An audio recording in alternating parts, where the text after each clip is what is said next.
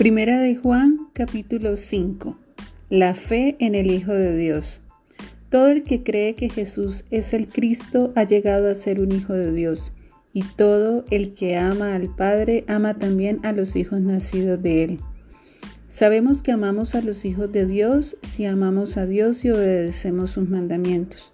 Amar a Dios significa obedecer sus mandamientos y sus mandamientos no son una carga difícil de llevar pues todo hijo de Dios vence a este mundo de maldad y logramos esa victoria por medio de nuestra fe. ¿Y quién puede ganar esta batalla contra el mundo? Únicamente los que creen que Jesús es el Hijo de Dios. Y Jesucristo fue revelado como el Hijo de Dios por medio de su bautismo en agua y por derramar su sangre en la cruz, es decir, no mediante agua solamente, sino mediante agua y sangre. Y el Espíritu quien es la verdad, lo confirma con su testimonio.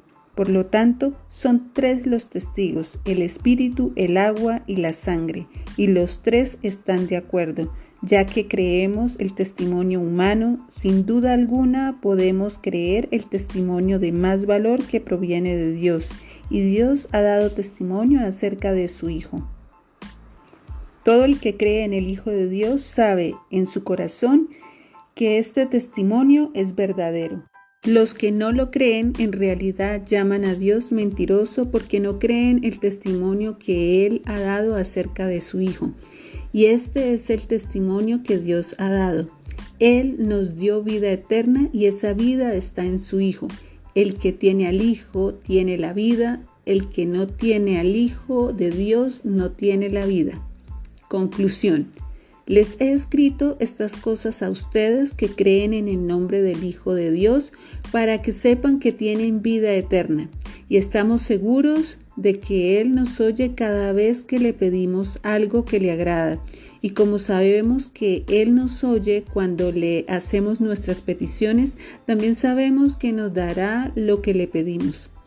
Si alguno de ustedes ve que un hermano en Cristo comete un pecado que no lleva a la muerte, debe orar por él y Dios le dará vida a ese hermano.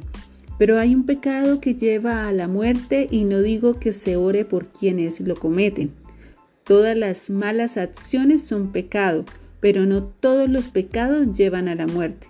Sabemos que los hijos de Dios no se caracterizan por practicar el pecado, porque el Hijo de Dios los mantiene protegidos y el maligno no puede tocarlos.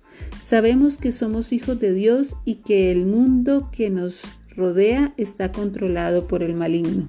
Y sabemos que el Hijo de Dios ha venido y nos ha dado entendimiento para que podamos conocer al Dios verdadero. Y ahora vivimos en comunión con el Dios verdadero porque vivimos en comunión con su Hijo, Jesucristo. Él es el único Dios verdadero y Él es la vida eterna. Queridos hijos, aléjense de todo lo que pueda ocupar el lugar de Dios en el corazón.